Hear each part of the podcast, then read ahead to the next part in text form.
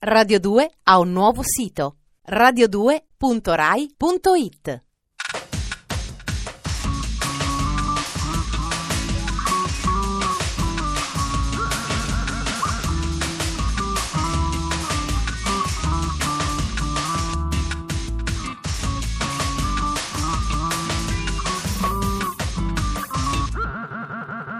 Dispenser. Martedì 30 gennaio Radio 2 la voce che sentite è quella di Ferrato e questo è Dispenser, distributore automatico di stimoli quotidiani. Benvenuti e buonasera.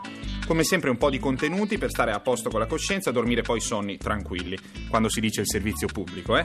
Andiamo a incominciare. Sommario.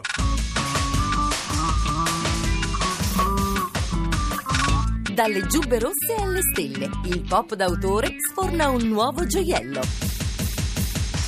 Religioni, razze e generazioni, tutti contro tutti nella Londra multietnica.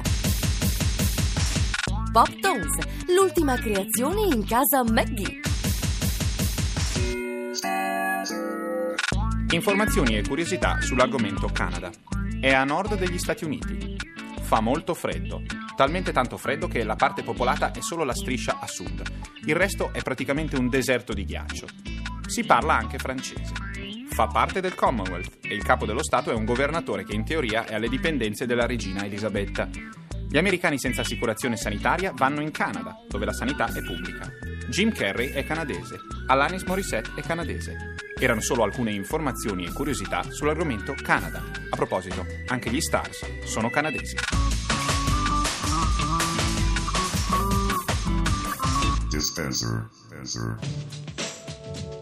Nella sua prima settimana di vita, Dispenser vi aveva fatto ascoltare una deliziosa cover di un pezzo degli Smiths, This Charming Man, trasformato con un curioso arrangiamento elettronico, opera dello sconosciuto ma promettente gruppo degli Stars.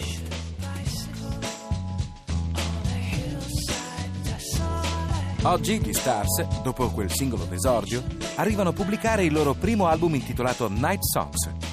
14 canzoncine di pop raffinato, dai teneri testi adolescenziali, uscito negli Stati Uniti per l'etichetta indipendente Le Grand Magisteri.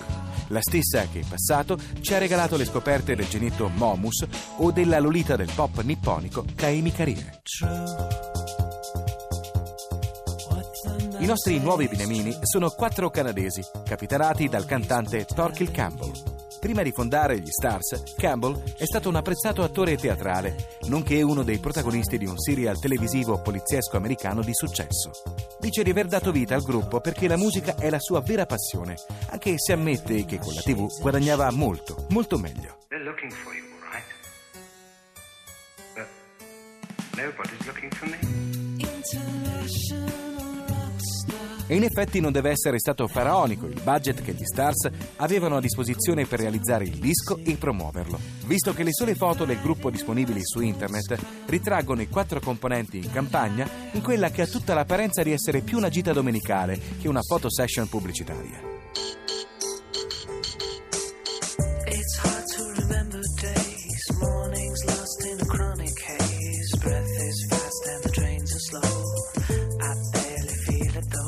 Questo ce li rende ancora più simpatici, anche perché l'album è un vero gioiellino. Non a caso gli Stars dichiarano che le loro principali fonti di ispirazione siano i Saint Etienne, gli Smiths, i New Order, Bjork e i Black Box Recorder. Keep the story funny. Have a happy ending.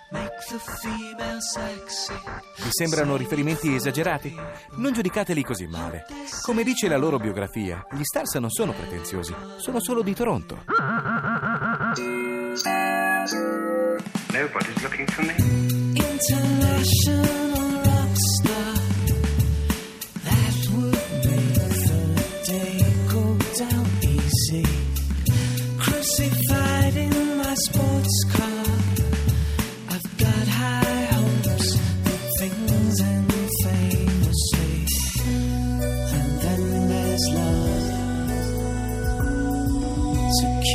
keeping you down.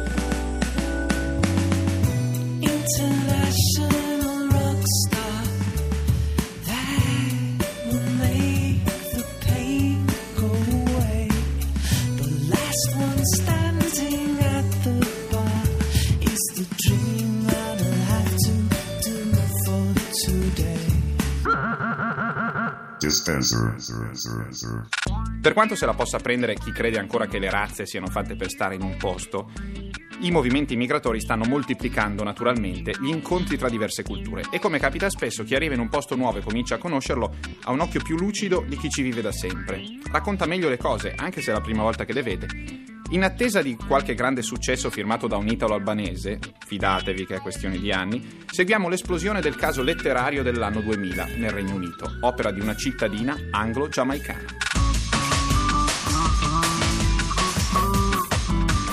Dispenser. Dispenser. Zadie Smith, giovane scrittrice britannica, quando diverrà più vecchia e comincerà a fare bilanci sulla sua vita, non potrà certo dimenticarsi del 2000, anno in cui si è trovata catapultata di forza nel mezzo di successo e fama, grazie al suo romanzo di debutto White Teeth, Denti Bianchi. Come se questi denti bianchi avessero dato un bel morso profondo nell'avambraccio dei critici letterari inglesi, attirando la loro attenzione e alimentando la curiosità della gente. I media sono affascinati dalla 24enne anglo-giamaicana che, dotata di fattezze da rockstar e di una scrittura definita soprannaturale dal New York Times, ancora non si capacita di tutto il clamore che la circonda. Ha torto, perché Denti Bianchi, in Italia pubblicato da Mondadori, è veramente un libro potente, evocativo e assolutamente divertente, che si lascia leggere tutto di un fiato nonostante le sue 560 pagine. Ambientato a Londra, White Teeth racconta l'amicizia che dura dai tempi della seconda guerra mondiale ai giorni nostri di Archie Jones, proletario inglese sposato con una giovanissima giamaicana, e di Samad Iqbal, un bengalese musulmano attaccato alle tradizioni. Le loro vite e quelle delle rispettive famiglie si intrecciano per mezzo secolo creando legami assoluti.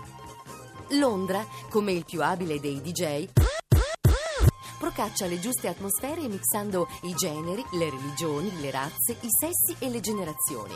Un po' come la cucina fusion, tanto di moda di questi tempi, il romanzo usa ingredienti insospettabili per creare sapori inediti come fish and chips al curry in salsa di frutti caraibici. Imperdibile preparatorio per un'Italia che deve ancora imparare a trovare modelli coabitativi con i suoi immigrati, cosa che Zadie Smith con un sorriso ci aiuta a fare, regalandoci riflessioni per nulla scontate. Zadie è stata paragonata a Salman Rushdie, che è un po' il suo mentore. Vive ancora con la mamma giamaicana a Willesden, dove è ambientato il suo libro. Ha due fratelli più piccoli che rappano in un gruppo hip hop, ma giura che Denti Bianchi non è autobiografico. Al momento sta preparando un nuovo libro che parla di un cacciatore di autografi e dichiara che sarà molto più divertente del primo romanzo. Difficile a credersi perché White Teeth è a tratti talmente esilarante che la BBC ne sta traendo una miniserie televisiva. E pensare che l'avvenente Zadie, dai 5 fino ai 15 anni, ha studiato seriamente tip tap, voleva diventare un'attrice di film musicali, ma poi, come ama dire lei, lentamente ma con sicurezza, la penna è diventata più potente di un doppio passo trascinato. Meglio, diciamo noi, meno balletti noiosi e più bei libri.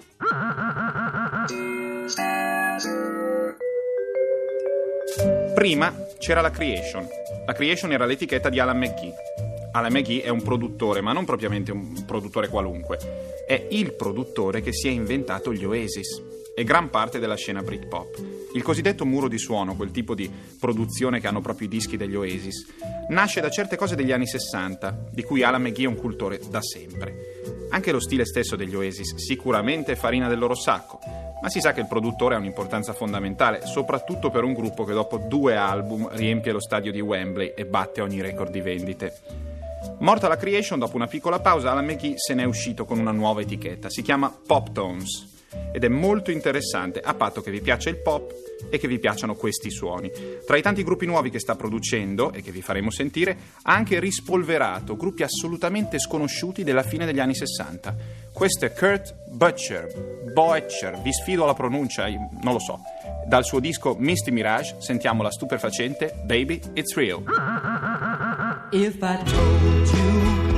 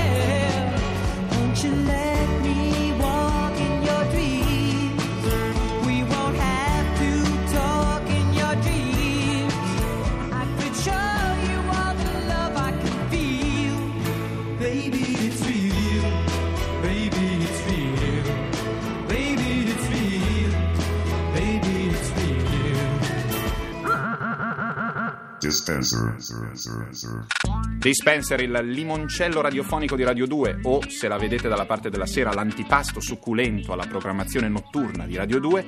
Insomma, torniamo a voi con altra sapita illuminante manna dal cielo delle onde radio domani sera 20.37, non mancate. Da Ferrato, baci e abbracci a profusione. Dispenser è un programma di Giorgio Bozzo, condotto da Ferrato, scritto dalla Gigi, Matteo Bibianchi e Alberto Forni. Per contattarci, fax 02 72 00 24 13, email dispenser at rai.it, sito internet www.dispenseronline.it.